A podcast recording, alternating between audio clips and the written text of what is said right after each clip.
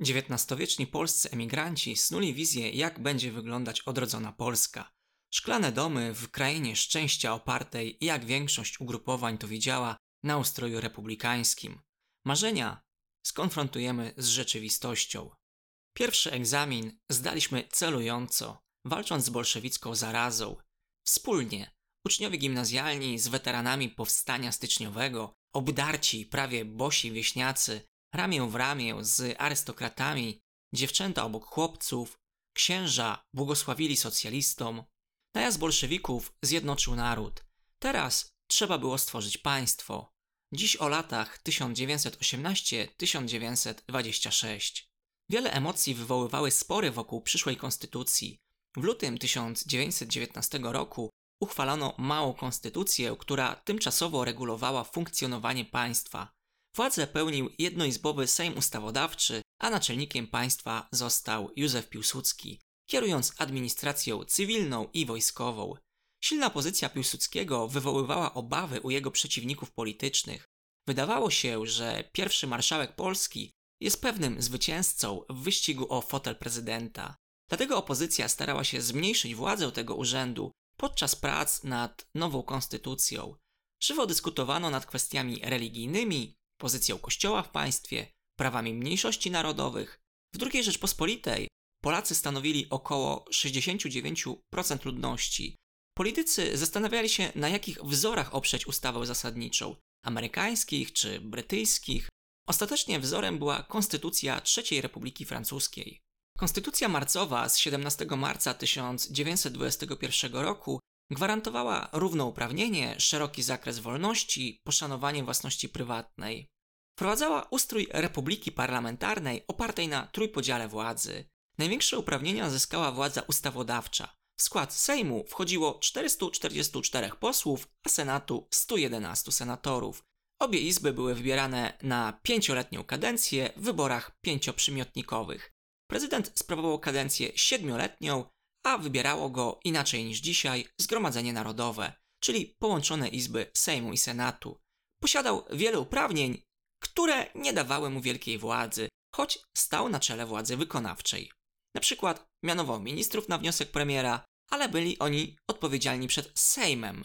Prezydent mianował również sędziów, którzy mieli być niezależni i niezawiśli. Podczas prac nad konstytucją widoczne było rozbicie polskiej sceny politycznej. Dochodziło do ciągłych rozłamów, także w kwestiach dotyczących aktualnej polityki. Nieustanne spory prowadził naczelnik państwa z Sejmem, szczególnie w sprawie polskiej polityki na wschodzie. W marcu, dzień po uchwaleniu konstytucji, podpisano także Traktat Ryski z bolszewikami. 20 przeprowadzono plebiscyt na Górnym Śląsku, a już w maju wybuchło III Powstanie Śląskie, poprowadzone przez Wojciecha Korfantego. W 1922 roku odbyły się wybory do Sejmu. Frekwencja liczyła 68%.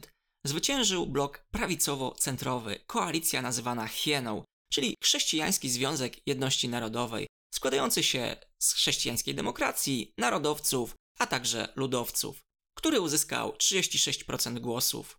Czasem się mówi, że Sejm jest fotografią społeczeństwa. Kiedyś i dziś również. Czyli stanowi odbicie panujących w społeczeństwie poglądów. Ciągle narzekamy na rządzących, ale czy czasem nie jest tak, że oni są tym, na co nas stać? Najlepszym, na co nas stać. Czy rzeczywiście? Może rzekomo reprezentujący nasze interesy politycy w rzeczywistości realizują własne. Są w stanie powiedzieć i zrobić, co trzeba, żeby zyskać władzę. Nawet słowa, które są sprzeczne z ich wartościami, nie pokazują, jacy są naprawdę. Spójrzmy na własne podwórko, na naszych współczesnych polityków. Czy rzeczywiście Sejm jest fotografią społeczeństwa? Czy politycy, którzy starają się uchodzić za strażników określonych wartości, rzeczywiście postępują tak, jak wynikałoby to z ich słów? Panujące w dwudziestoleciu rozbicie polityczne uniemożliwiało sprawne funkcjonowanie państwa. Państwo było niestabilne. Od listopada 1918 roku do 15 maja 1926 władzę sprawowało 14 gabinetów, czyli tyle, ile było w III Rzeczpospolitej od sierpnia 1989 do listopada 2011. 8 do 22 lat. A pamiętajmy, że sytuacja na początku II Rzeczpospolitej była tragiczna. Na scenie politycznej znajdowały się partie narodowe, ludowe, socjalistyczne, także radykalne. Na przykład prawicowy obóz narodowo-radykalny zdelegalizowany w 1934, z którego wyłoni się co najmniej faszyżujące ONR Falanga, czy nielegalna, rewolucyjna, antypolska, komunistyczna Partia Polski. Obie organizacje istnieją do dziś. W II Rzeczpospolitej funkcjonowały partie mniejszości narodowych, np. żydowskie, prawicowa, skrajnie syjonistyczna Bejtar czy socjalistyczna np. Bunt. Z odgrywających największą rolę polskich partii warto wyróżnić endecję, czyli narodową demokrację na czele z Romanem Dmowskim, pana od koncepcji inkorporacyjnej. Partia propagowała polonizację mniejszości, opowiadała się za ustrojem demokratycznym z naczelną rolą Kościoła katolickiego. Od prawicy przejdźmy na drugą stronę politycznego układu. Tam znajdziemy łączoną z Józefem Piłsudskim Polską Partię Socjalistyczną. Jednym z pierwszych spotkań Piłsudskiego po powrocie z więzienia było to z socjalistami, na którym miały paść słowa: towarzysze, jechałem czerwonym tramwajem socjalizmu aż do przystanku Niepodległość, ale tam wysiadłem. Wy możecie jechać do stacji końcowej, jeśli potraficie, lecz teraz przejdźmy na pan. Cytat zrobił ogromną karierę, ale nie został wymyślony i użyty przez Józefa Piłsudskiego. Natomiast faktycznie więzy z dawną partią osłabły. Naczelnik został autorytetem, przywódcą narodu. Jednym z najbardziej znanych socjalistów polskich był Ignacy Daszyński. PPS dążyła do gwarancji swobód obywatelskich, tolerancji religijnej, autonomii dla mniejszości narodowych w oparciu o ustrój demokracji parlamentarnej. Głównymi celami partii było wprowadzenie praw socjalnych, polepszenie losów robotników, wywłaszczenie wielkiej własności ziemskiej. Partia starała się oddzielić Kościół od państwa. W centrum z bohaterem powstań śląskich Wojciechem Korfantym znajdowało się Polskie Stronnictwo Chrześcijańskiej Demokracji, czyli Chadecja, dla której ważna była wiodąca rola Kościoła katolickiego w państwie, ale z zapewnieniem tolerancji religijnej. Partia postrzegała naród jako wielką wspólnotę, która powinna współpracować dla osiągnięcia wspólnych celów. W ruchu ludowym doszło do rozłamu na Polskie Stronnictwo Ludowe Piast z Wincentym Witosem i bardziej lewicowy PSL Wyzwolenie. Piast domagał się przeprowadzenia reformy rolnej za odszkodowaniem, a Wyzwolenie bez odszkodowania.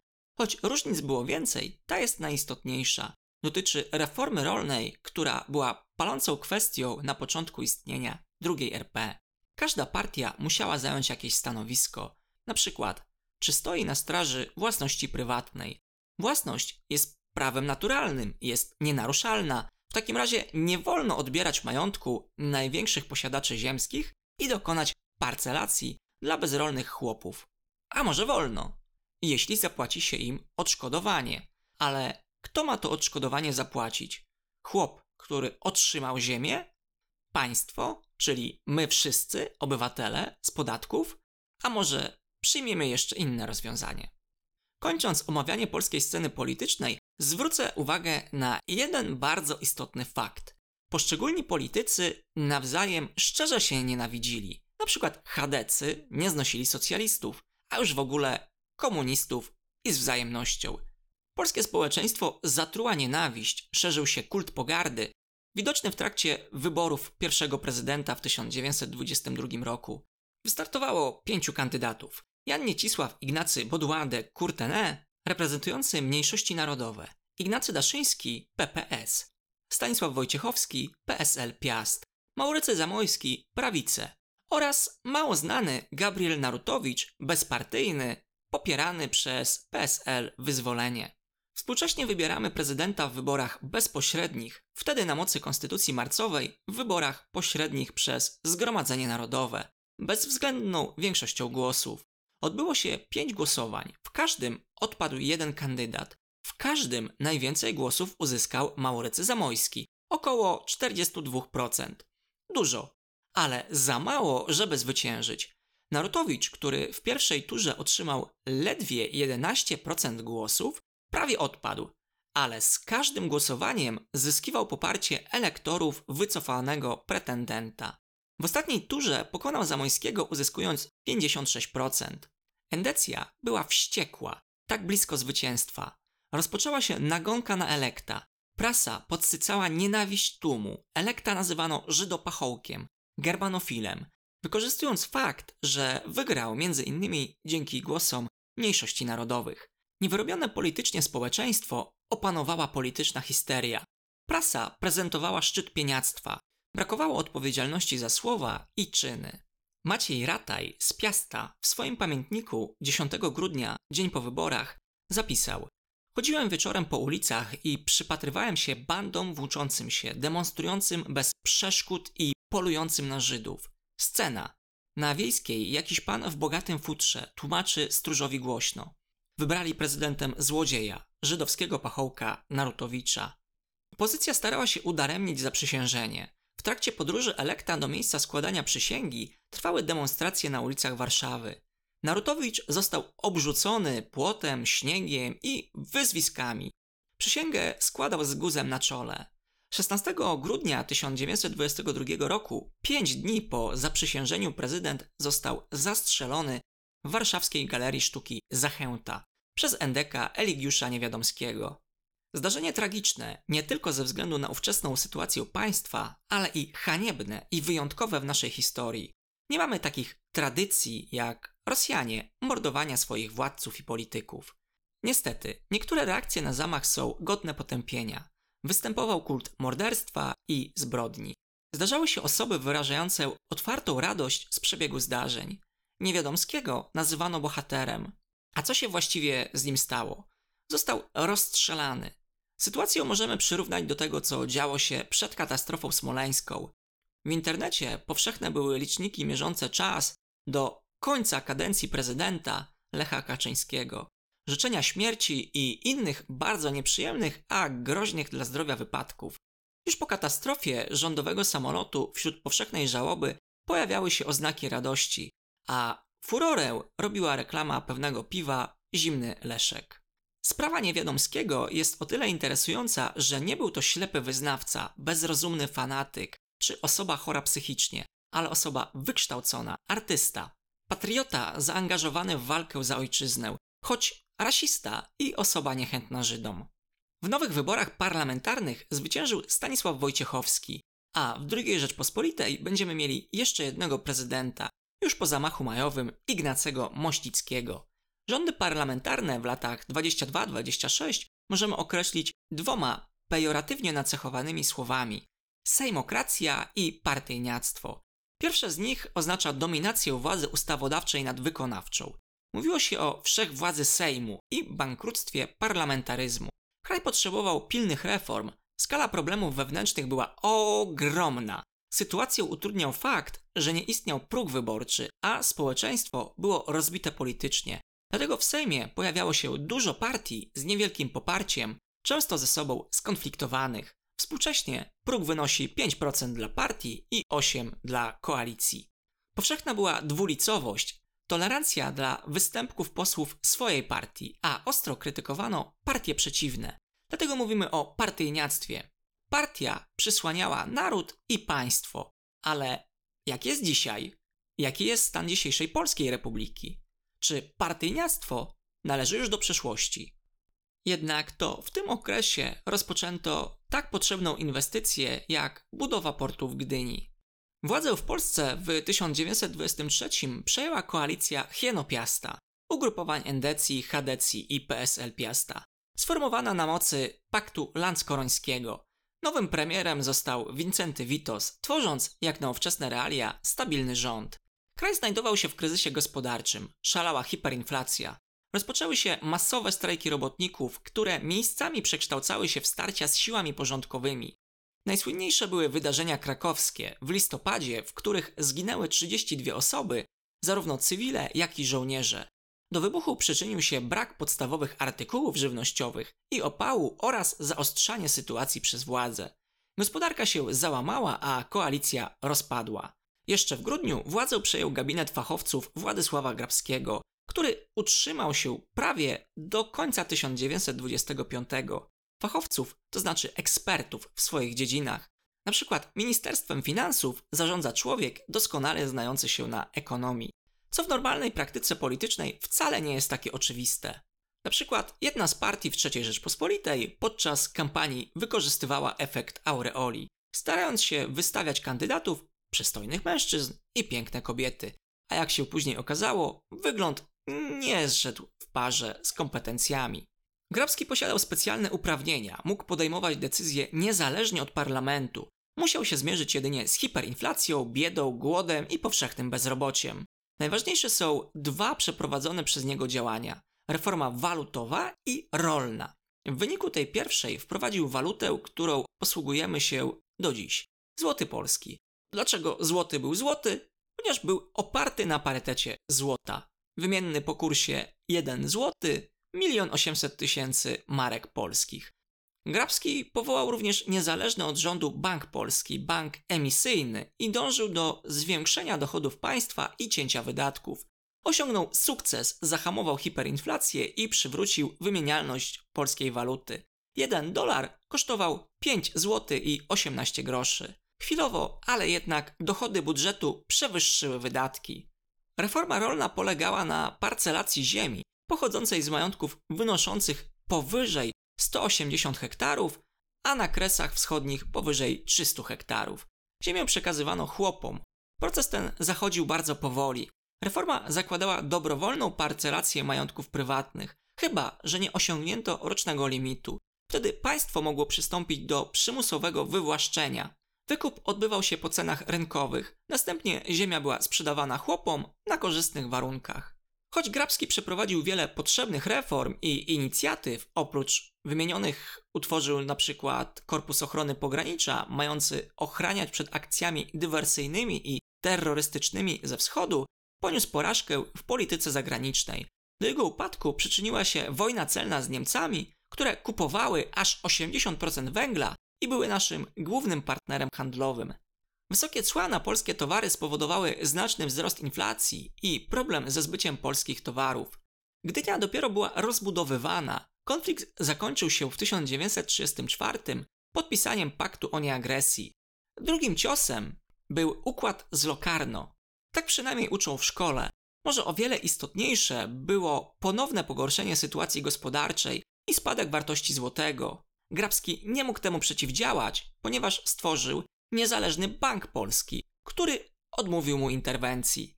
Sytuacja gospodarcza ponownie się pogarszała, robotnicy protestowali, władzę ponownie miał przejąć Witos. Społeczeństwo pamiętało krwawe rządy prawicy sprzed 2 lat, strzelanie z ostrej amunicji do robotników.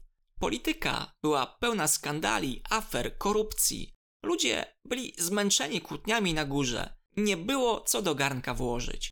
Tymczasem w Sulejówku Piłsudski po złożeniu władzy żył na uboczu, nie angażując się w walki polityczne, czasem niewybrednie komentując parlamentaryzm, panowanie rozwydrzonych partii i radził posłom kuryszczać prowadzić, a nie politykę robić, jak kiedyś powiedział do swoich współpracowników.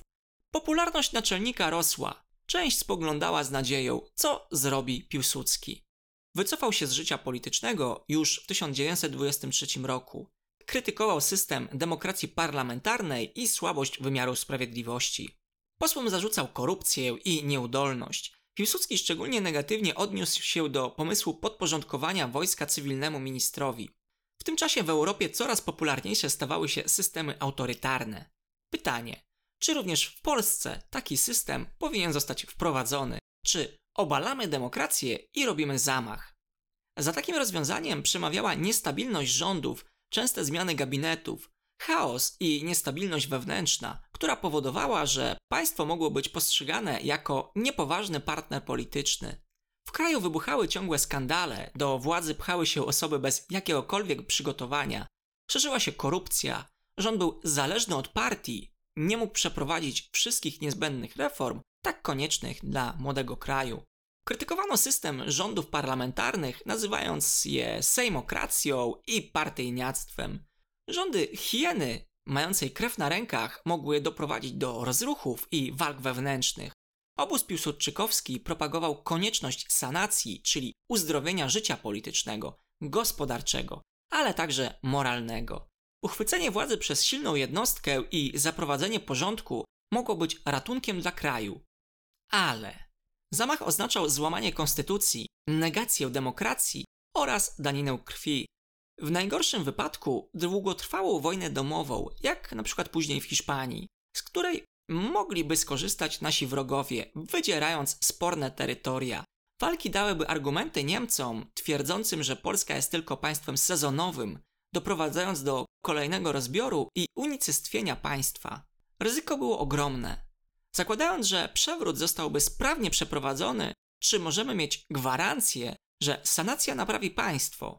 Być może mniejsza grupa osób trzymająca władzę, pozbawiona jakiejkolwiek kontroli, doprowadzi do rozwoju korupcji, nepotyzmu, stanowiska będą piastowane przez swoich, lecz niekompetentnych ludzi.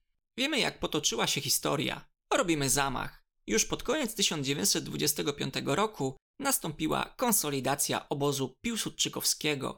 Jednocześnie Piłsudski wywierał naciski na władzę, przejął kontrolę nad wojskiem i sprawdzał, jak daleko może się posunąć. Praca i sztuka posłużyły do rozbudowy legendy i kultu Piłsudskiego. Z drugiej strony upowszechniano negatywny obraz przeciwników, wykpiwano polityków rządowych. Zarzucano im korupcję, złodziejstwo, rozdmuchiwano afery. Tymczasem on, Piłsudski, zawsze w szarym mundurze legionowym, podróżował pociągami drugą klasą, skromny i nieskazitelny, stojący ponad politycznymi miernotami. Nic dla siebie, wszystko dla państwa. Zamach majowy trwający od 12 do 14 maja 1926 rozpoczął się od demonstracji wojskowej, która miała posłużyć jako środek nacisku.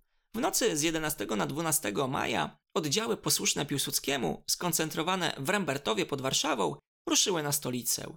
12 maja nastąpiło spotkanie prezydenta Wojciechowskiego z Piłsudskim na dzisiejszym moście Poniatowskiego. Poszło jak najgorzej. Prezydent nie ustąpił, nie podporządkował się. Rozpoczęły się walki. Oficerowie musieli dokonać wyboru. Wierność ukochanemu wodzowi czy wierność przysiędze. Dochodziło do prób samobójczych. Rząd przeniósł się do Belwederu. Bronić stolicy miał generał Tadeusz Rozwadowski, który dysponował mniejszymi siłami niż atakujący.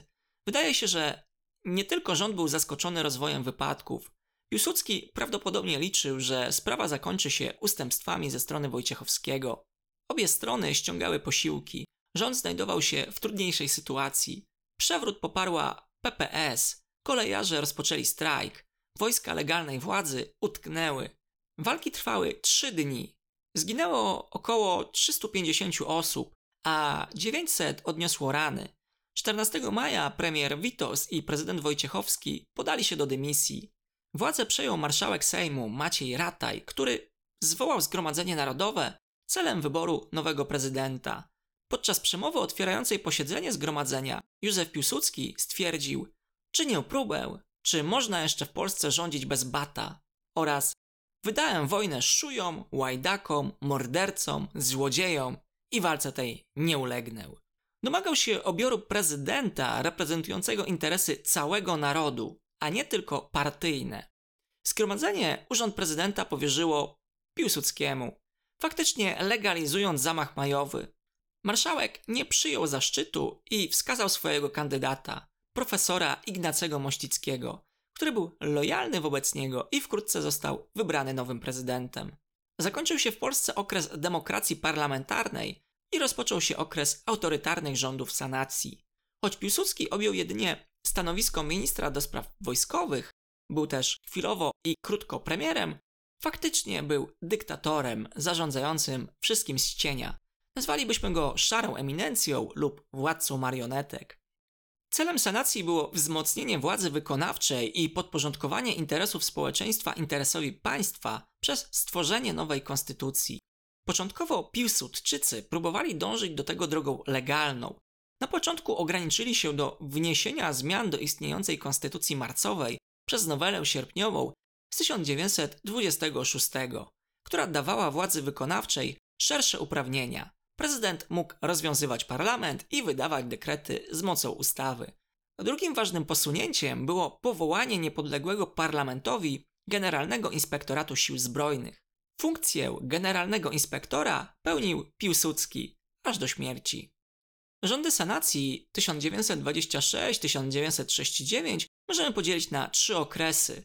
Lata 26-30, w których Piłsudczycy prowadzili prawie legalną walkę parlamentarną, dlaczego prawie? Za moment.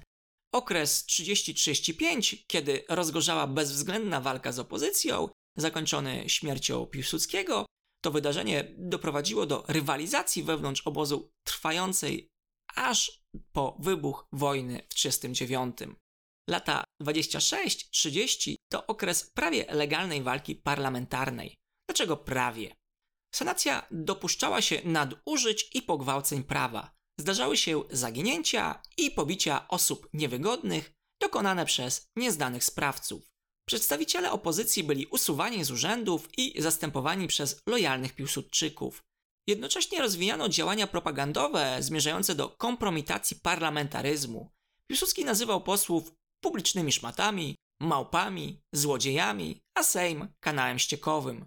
Szukano haków i afer korupcyjnych, w które byli zamieszani opozycjoniści, ale bez większych rezultatów.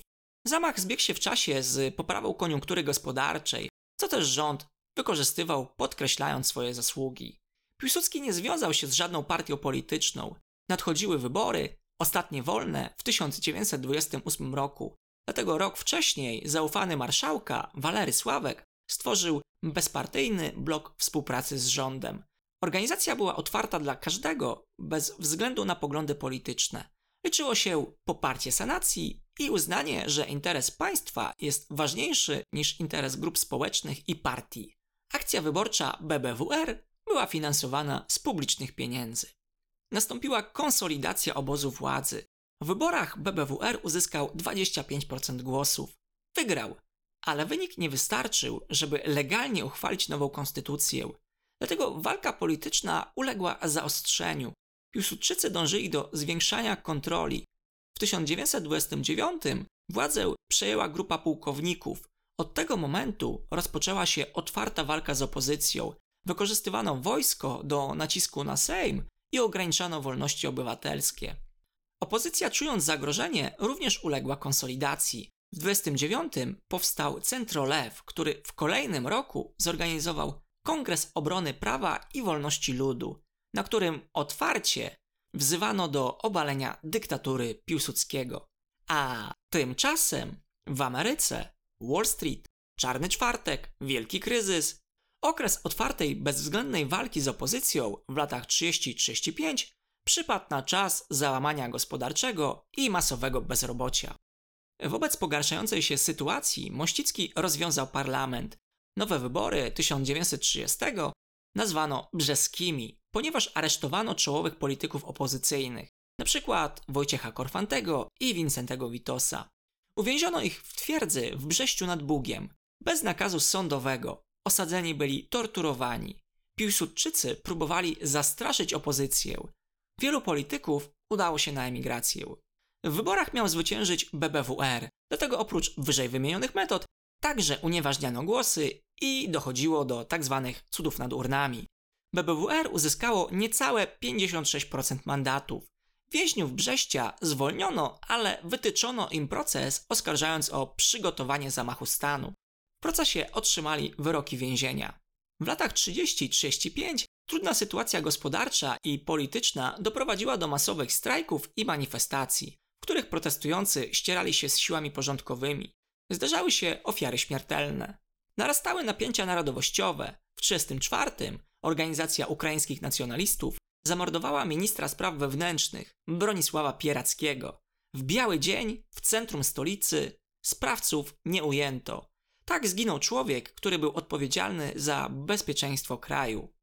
Zamach był pretekstem utworzenia obozu odosobnienia w Berezie Kartuskiej, w którym osadzano doborowe towarzystwo. Komuniści byli przetrzymywani razem z faszystami, ale można było tam znaleźć także ONR-owców, terrorystów i nacjonalistów ukraińskich.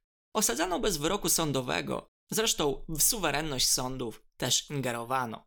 W kwietniu 1935 Sejm opanowany przez Piłsudczyków zakończył pracę nad nową konstytucją. Wprowadzono ją z pogwałceniem prawa. Państwo stało się wartością najwyższą, dobrem wspólnym wszystkich obywateli, którzy otrzymali prawa i wolności, ale jak stwierdzała Konstytucja, granicą wolności jest dobro powszechne. Jak należy to rozumieć? Jeszcze ważniejsze, kto decyduje, czym jest dobro powszechne? Zgodnie z wcześniejszymi założeniami znacząco wzmocniono władzę wykonawczą. Prezydent posiadał największą władzę. Był odpowiedzialny tylko przed Bogiem i historią. Mógł wyznaczać następcę na czas wojny, rozwiązywać Sejm i Senat, wydawać dekrety z mocą ustawy i wetować ustawę Sejmu. Od razu widać, jak osłabła władza ustawodawcza. Dodatkowo zwiększono cenzus wieku i zmniejszono liczbę posłów i senatorów. Senat zyskał większe uprawnienia.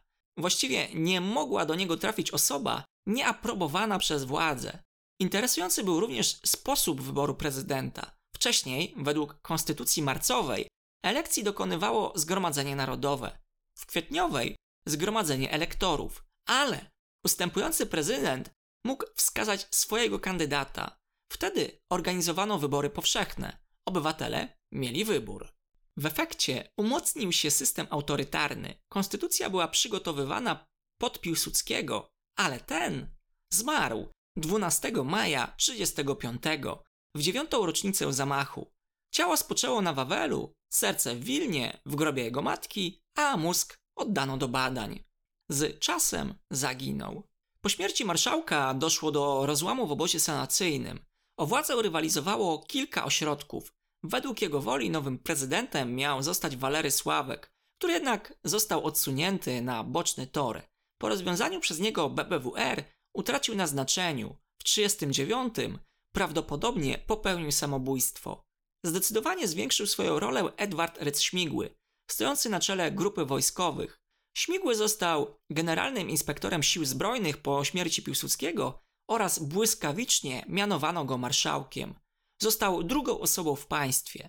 Swoje stanowisko utrzymał Ignacy Mościcki.